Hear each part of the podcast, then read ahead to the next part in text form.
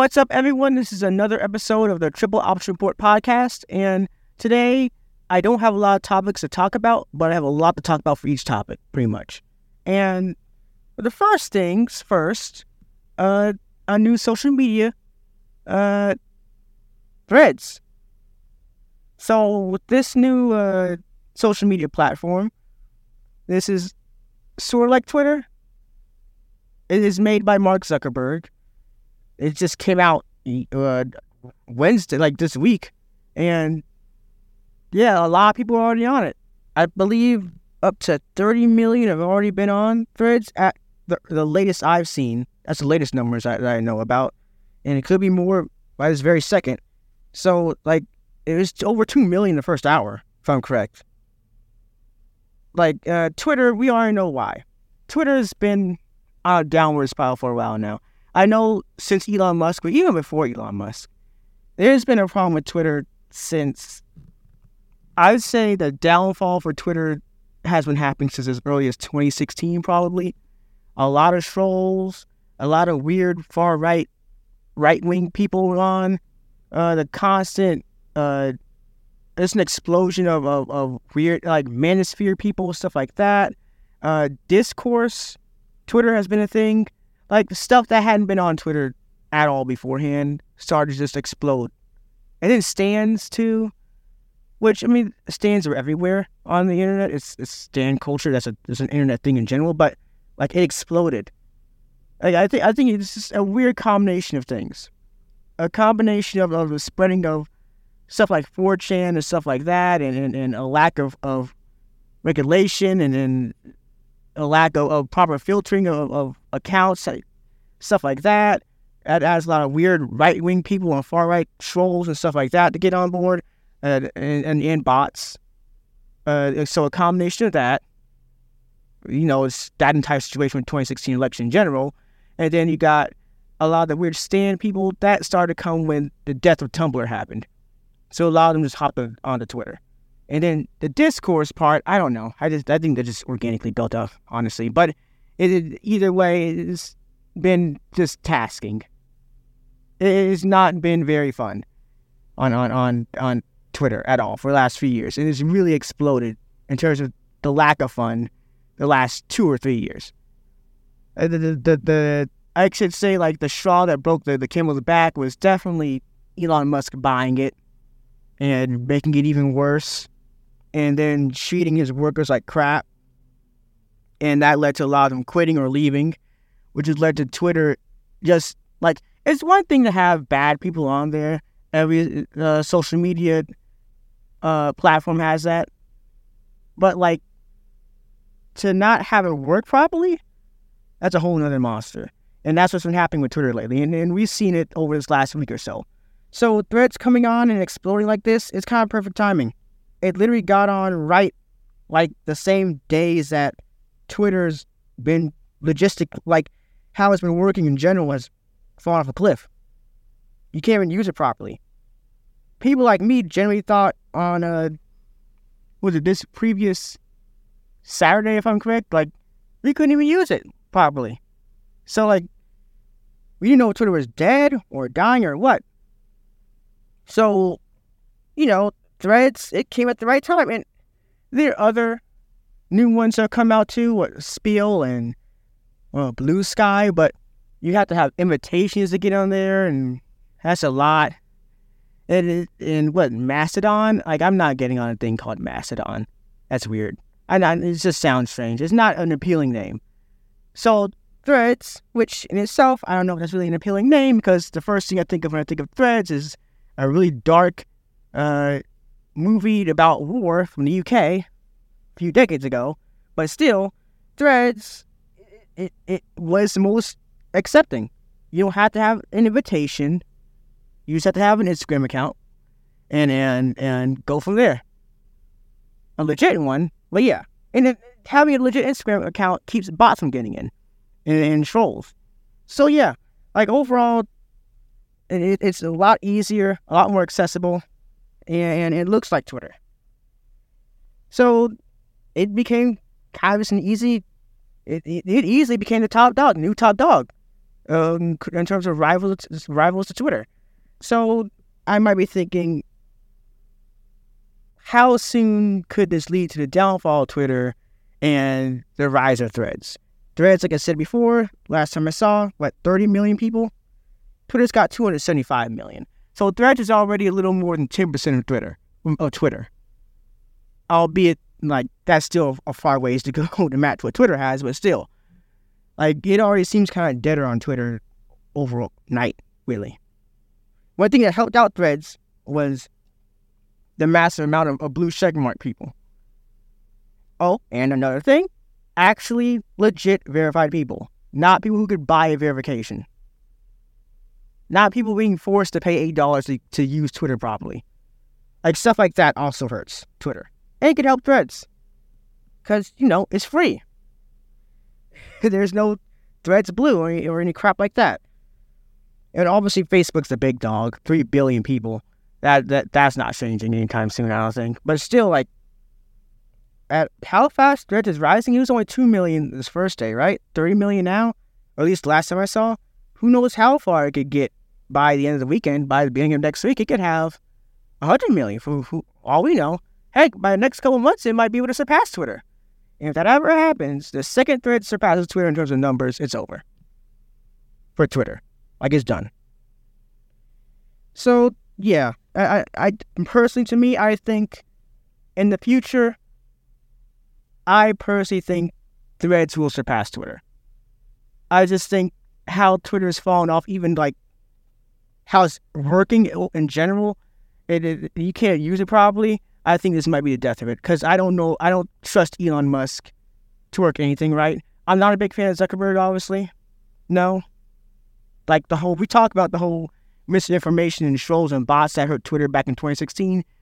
Facebook was literally the poster boy for this, and Mark Zuckerberg literally had to go to court over it. And I think he's still going to court over this, but I trust him to to use and handle social media platform or really almost anything more than Musk. Musk was kind of given everything. His companies that he has already existed beforehand. Like it's not like like Zuckerberg. Yeah, he didn't like start from scratch. He obviously got a humongous loan to help him out, but still, it kind of was his baby, Facebook. Like him and a few other guys helped create it from scratch, in a way, right? They obviously need the money from extra people, but they got that money. But they still like it's their original idea. Tesla and, and, and stuff like that's not uh, Musk's original idea. So, like, I trust uh, uh, Zuckerberg to, to, to build something from scratch or know how to handle a company a lot better than Musk. So yeah, in the future, I, I, I generally think that Threads will be the new top dog. Well, number two behind Facebook. And then we'll have another problem, probably. A monopoly on social media. Instagram, Threads, and, and, and Facebook all by Zuckerberg. So yeah, that that that's gonna be a future to watch out for, but for the time being, just enjoy the moment, I guess. Uh, on to our next thing. This is something I noticed earlier this week. Uh, it is crazy. So there's this thing called WrestleTix and it's like shows like in wrestling, pro wrestling, like, and also other sporting events like the tennis numbers or like how many tickets are sold for each event, whatnot. And for AEW, All Elite Wrestling and their All In show in Wembley Stadium, which is crazy to do since they're only four years old, over almost 75,000 tickets already sold. Already. They might, this show is not till late August, August 27th. So they still have what seven weeks, six or seven weeks to go, and they're already sold 75 tickets, 70, I mean almost 75,000 tickets without a match announced. They legit could out could sell this out. Like if from what I know, like I don't even understand how insane that is. The highest attended wrestling shows, just just to tell you, the highest attended wrestling shows in history, if I'm correct, according to Dave Meltzer, he's from the uh, uh a program called the Wrestling Observer. he's been doing this stuff. He's like the go-to guy when it comes to pro wrestling in, general, and also even mix, um, probably even mixed martial arts too. When it comes to stuff like this, uh, he's been looking at this stuff since he's be a wrestling historian for 40 years now plus. So like, this guy knows his stuff. And one thing I know about WWE is that they're obviously pro wrestling's biggest promotion, and they're gonna do the whole kayfabe uh, stuff, pretending it's real, whatnot. So yeah, they're gonna fudge numbers. All their attendance numbers they always they always announce for like WrestleMania stuff like that, those are not real numbers. Dave Meltzer has the real numbers, the actual tickets sold and whatnot. And so, according to him, the highest attended shows in pro wrestling history, not including the collision in Korea, because with WCW New Japan, that was uh, in North Korea, and they were practically forced to go to attend that event. Uh, people in North Korea, but not including that, the highest attended ones are what WWF's uh, SummerSlam in 1992, which was in Wembley Stadium. Ironically enough, 79,127 people. Tickets sold. WWF WrestleMania 3, you know, Pontiac, Superdome, 78,300 sold. WWE WrestleMania 32, and uh, I believe that's Jerry World, if I'm correct. Let me check right quick. Uh, yeah. Uh, yes, Jerry World, uh, WrestleMania 32. 80,708, somewhere around there to 84,000. Somewhere around that number is the actual legit number, right? That's the highest attended West Pro Wrestling show ever up to this point. I believe the the, the there's also a show by uh, a famous Greek pro wrestler called uh, Jim Londos. He drew a, a eighty thousand wrestling an eighty thousand uh, wrestling show. Like the, that was a, like the amount of people who went there.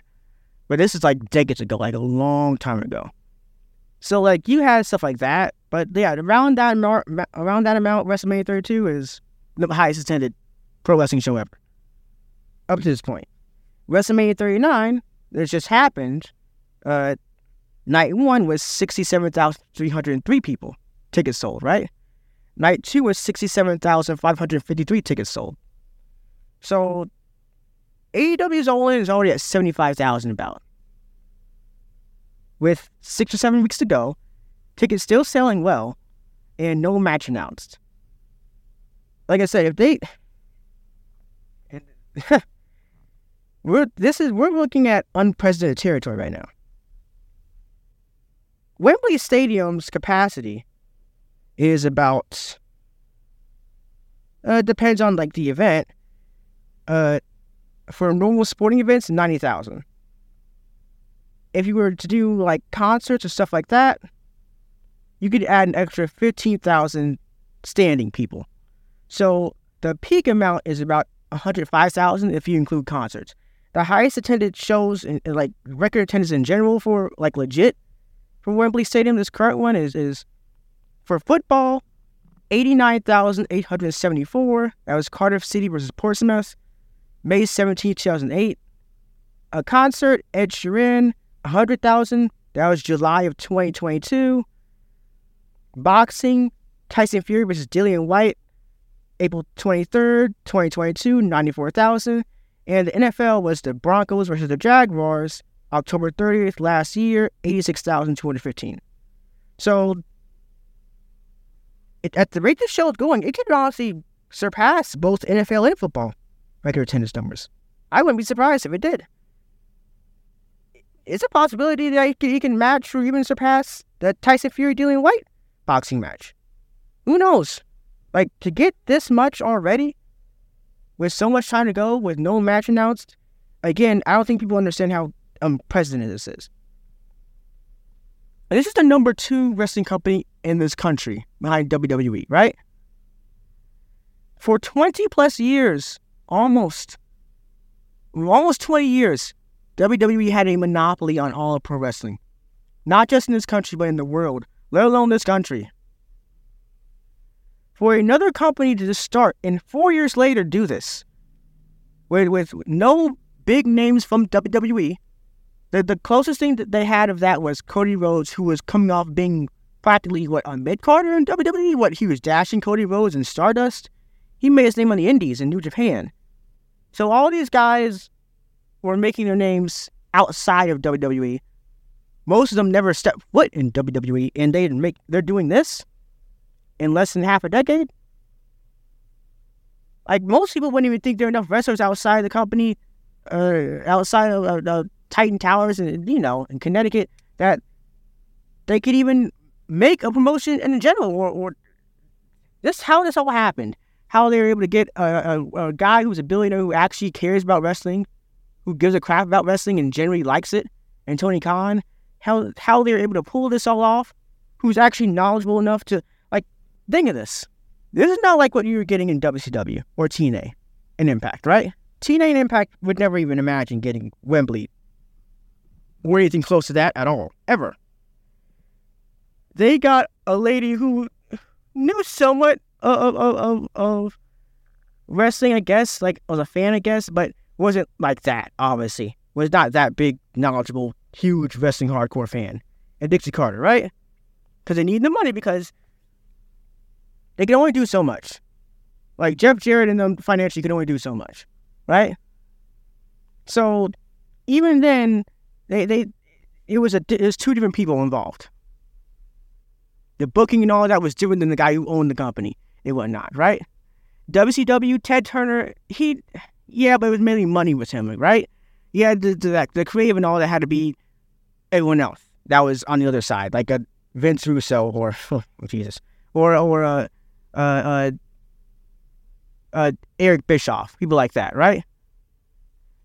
When it came to to uh, Jim Crockett, again, yeah, Jim Crockett do booking, but they didn't have, he doesn't have the money that Tony Khan has. Tony Khan is like a Vince McMahon in a way, right? He's an actual billionaire who also knows wrestling, so he can know how to book. Eh, eh, but he's booking in a way that's so unique to what anyone else has done in North America in the last 20 plus years. And like, and he knows what his stuff. This man actually is richer than Vince, Vince McMahon.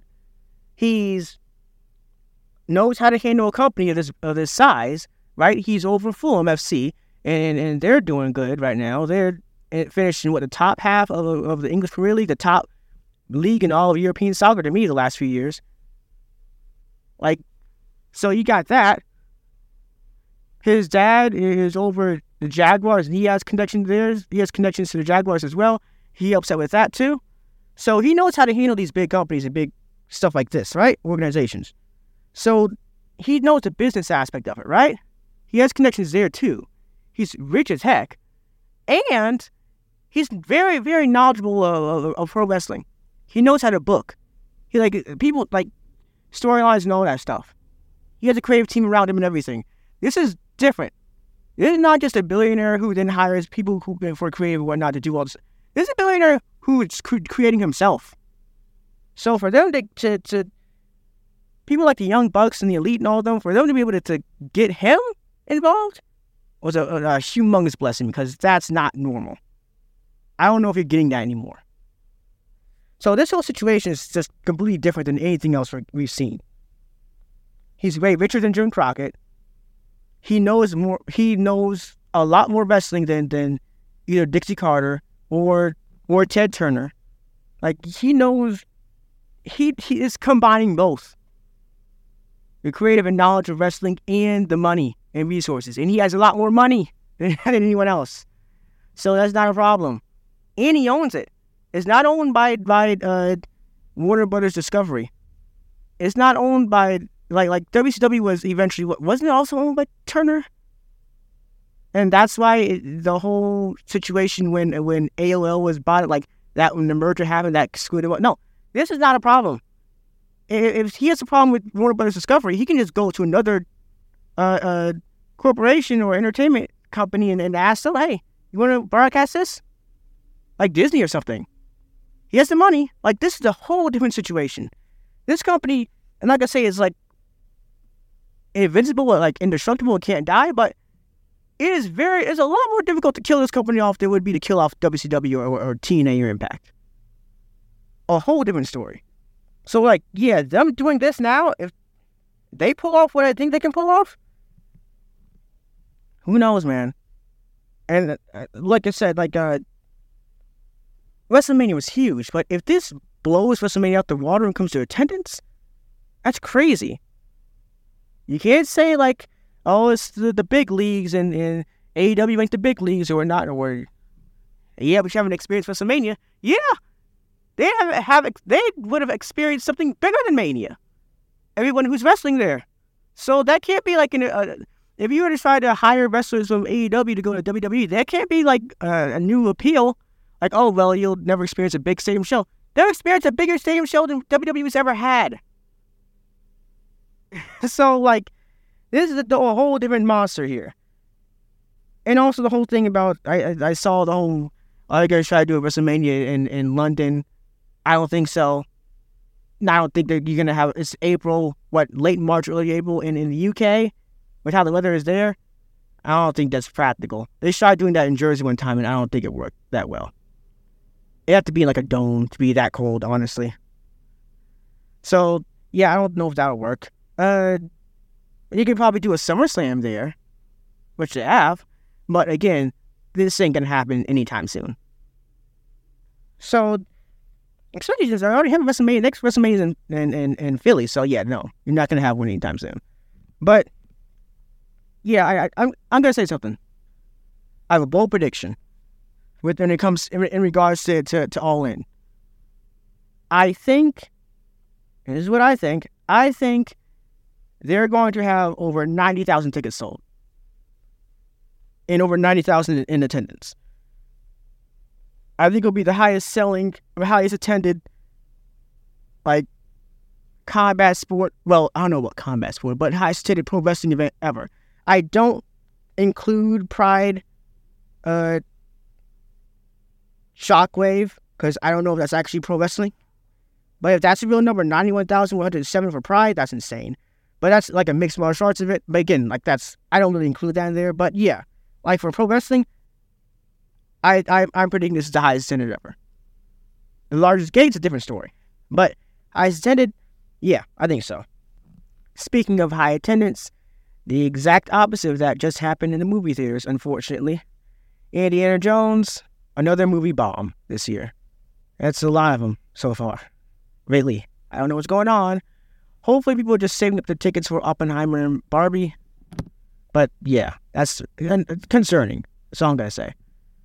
And uh, going to sports, Grant Williams to, to the Dallas Mavericks. All right, that's a great move for Dallas. They need some more, a lot more defense. A lot more defense. They have had zero defense. Now, okay, you got Grant Williams. Now get a big man, one or two, because you need them badly. You need defense and big men. That's literally all you need this entire offseason. You don't really need shooters like that. So yeah, I, and then for Boston, that's a little weird. Like I, at first, I thought, oh, okay, they had they had a pretty good offseason, but now they let, let go of both their top two defenders. That's a little bit concerning. If they can, who knows? Yeah, I don't know. I, I think if the Heat can pull off the Dame trade, uh, they'll be my favorites to, to, to be number one in the East and to come out the East next year. And now the USATF, if you want to know what that is, it's the U.S. United States of America Track and Field. I talked about a lot of that, more the detail of it last episode. But for now, like, let's focus on the outdoor championships that's happening right now. And I'm to go a little de- into detail of like which event matters and like what you should see. Uh, the women's heptathlon, that is Anna Hall all day. She's a monster. She's probably the favorite, one of the two favorites, favorites for, for gold for women's heptathlon. And we haven't had a women's heptathlon gold medalist in a while. USA. Surprisingly, a long time. Like, a little concerning, honestly. That's It's been this many years since we've had one. Uh, she's dominating right now, so yeah. Uh, men's 800, uh, kind of down, honestly, this year compared to, to well, the last two, last few years have been kind of weird for us because at, at one point we were peaking out. At one point we were we were even rivaling Kenya for Kenya like the top country in 800. But I don't know the combination of injuries and just whatnot kind of hit us a little. So like whatever happens, I don't know if we have a medal favorite in that one. Honestly, this event we could we could sneak it in bronze probably, but yeah. Uh, decathlon. The decathlon's one we've been a little down on the last few years, ever since Ashton Eaton has been gone. But it looks like uh, we might have someone this event for this year. Kyle Garland is a guy to watch out for. I'm not saying he's going to win gold because I don't think he will, but he can contend for a medal. And we haven't had a, a, a, a decathlete contend for a medal like that, or at least be like projected to contend for a medal in a while. And, and especially start actual previous top one, which is out now for the year for, I believe, missing drug tests. So, yeah, it's good that we still have some depth in that event again. Uh, women's 800 is actually strong. uh, Athing Mu is the f- favorite overall in the event in Worlds. So she's a defending champion, so she doesn't have to actually compete here, so she's not. But we still have Ajee' Wilson and, and people like that. So we still have a deep squad in women's 800. So that's something to watch out for. She's probably the favorite to, to make that team, Ajee' Wilson, and win the whole thing at the Outdoor Championships, USA Outdoor Championships, not the actual Worlds. Well, she, she's honestly a favorite to win a medal in the Worlds herself. So yeah, we're, we're really loaded in the women's 800. Men's 100, obviously, I talked about that before. That's loaded. That we're deep. And the women's 100, uh, we're deep there too. We're, we've been gradually getting better. At first, when the Olympics happened, last Olympics, we were not on Jamaica's level. I'm not saying that we're on Jamaica's level, but we definitely have, I'd say, even gold medal contenders. Sha'Carri Richardson, you don't know. She's ran a, a 10.76 this year, close to her personal best, and her her starts have gotten a lot better. I'm just saying, like the she's the world leader actually, I believe, right? Or or like number two, top two definitely. So you never know what could happen with that. Uh, and like I said, going back to the men's, I meant to say, uh, Fred Kerley is the defending champ, so he doesn't have to actually attend this uh, national championships, but like the rest of the men, I already talked about that. Like who was going to make that team in the last episode. So yeah, go look at that. Uh, women's and men's quarter miles. The women's quarter quarter miles ha- has uh, been interesting. I'd say you can, you can make a case that the U.S. has four of some of the fastest women in the world in the 400, and none of them won the 400. But none of our actual quarter miles, like our actual straight 400, actually are contenders. I don't even know if any of them were actually like considered good enough to make the finals the last few years. This year, it seems like it's starting to make a, a, difference now. It's turning it around, mainly because we have some women who didn't run the 400 regularly who are starting to run it regularly. Britton Wilson and, and Sydney McLaughlin are both 400 meter hurdlers. They're the favorites to, to make the team this year, definitely. And they can medal, honestly. Talitha Diggs is obviously another one that's a favorite to make to to uh, make the team, and, and and honestly, she's probably good enough to to make the finals. She is good. I think she's good enough to make the finals this year. So like we're starting to go up, and we're bringing in people who don't regularly run it, who are fast enough to run as fast as any of them. So the, the women's 400 is starting to get a little stronger again. The men's 400, this year's actually been pretty down, mainly because the main guys who run usually this year are out with injuries or are not running it. Michael Norman is deciding to stick with the 100. He's still automatically into the world championships because he's a defending world champion, so he gets a bye, but still, him not competing like that or regularly running, I don't know if he's ran a quarter mile all year, actually, Michael Norman. So that's a bit, that's different. Let's see how he goes in the quarter mile. He decides to also make the 100 and the 200 too. Uh, Michael Cherry's had injury problems all year, if I'm correct. But he's he's going to compete, and I think he'll make the team. I, I just think he's going to too. Uh, Champion Allison. That's unfortunate. Injuries have just butchered his whole year, so he's not going to make the World Championships this year because he's not and making the outdoor national championships. So overall, the men's 400 has been a little down this year, but like I said, we still got a good squad. Got Elijah Godwin and, and Matthew Boling, so who knows what happens there. Uh, I'd say, let's see here, men's 1500. Watch out for the young guy, former Notre Dame Fighting Irishman, Yared Nuguse. I hope I'm pronouncing that correct. he's had a breakout year this year. Looks like he could actually legit medal in men's. Uh, like I wouldn't be surprised if he did in the men's fifteen hundred. So and that's good. Like I said, it's good that we have more people in, in distance events. Women's fifteen hundred, Athing Mu is gonna. Athing Mu, like I said, she's still gonna run the eight hundred because she gets an automatic buy into that. But she's gonna strive for the for the fifteen hundred. And honestly, Athing Mu is, a, is such a generational talent she's good enough that she can medal in the 400, she can medal in the 800, and she can medal in the 1500. But could doing multiple of those events is gonna be tough if she decides to do that. Who knows? Uh, men's 2,000 meter steeplechase. Like, uh, let's see here. We had some guys who were good enough to, to, to, to possibly medal in the past, so who knows? Uh, women's high jump. Vashti Cunningham is probably the favorite to, to win that one for the U.S in the national championships and make the team. She's a medal contender. Men's high jump, they actually have a, one of the favorites to win gold this year, actually. He's been, JuVaughn uh, Harrison, he's been close. He's been getting closer each each year. Now looks like it could be his breakout year. Uh, men's triple jump. Christian Taylor and, and, and Will Clay, they're getting up there in age, and it, it's showing, unfortunately. Like, well, we're still rebuilding in that event. When he used to dominate in that event for years. Uh, men's 400 meter hurdles, Riley Benjamin, if I'm correct, he's definitely running in that. He's a gold medal favorite, or a gold medal contender, I would say. Definitely one of the three main favorites, actually. And CJ Allen, a breakout year for him. He's been consistently sub 48. Wow. He's really stepped it up to try to hang, but be a potential medal contender.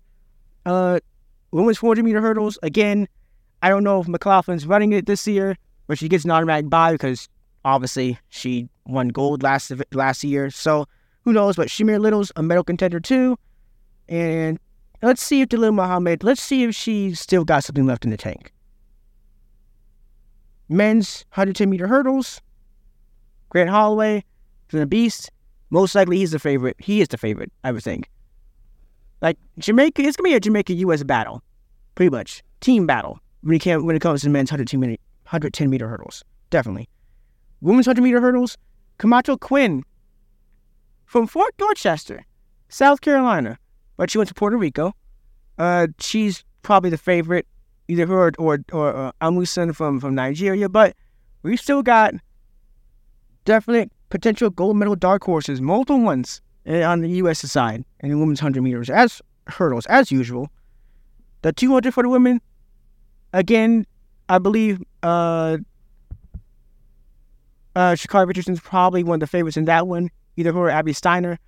Men's 200 is Noah Lyles all day, every day. He's not going to run here because he's got a, a buy, and it makes sense. But yeah, he's definitely the runaway favorite. And I'd say that the potential sleep, honestly, because again, uh, Kenneth Bednarek and and uh, Erriyon Knighton are probably the silver and, and bronze favorites. Uh, and when it comes to throwing, uh, shot put for men, obviously Crouser, been a monster for years, still gonna be a monster. Uh, we actually probably the favorites in almost every throwing event. Let's see here. Definitely women's discus, Valerie Allman. Uh, women's hammer throw probably the favorites in that one. Men's hammer throw were a gold medal contender in that one. Uh, women's shot put, I believe, were the favorites in that one too.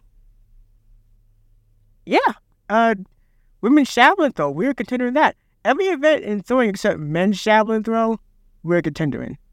So, like, overall, again, a lot of talent in, in these events. And it starts, it's from Thursday to Sunday.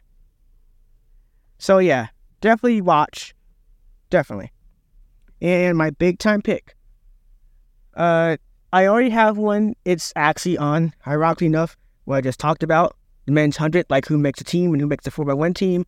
So you can look back at that one. That's going to happen over this weekend. But for my big time pick for today, that's also happening this weekend. UFC 290 is happening. And it's a big event. Uh, I'm just going to go off with who I think wins in, on the main card. Uh, I think Bo Nickal wins because I Val Woodburn.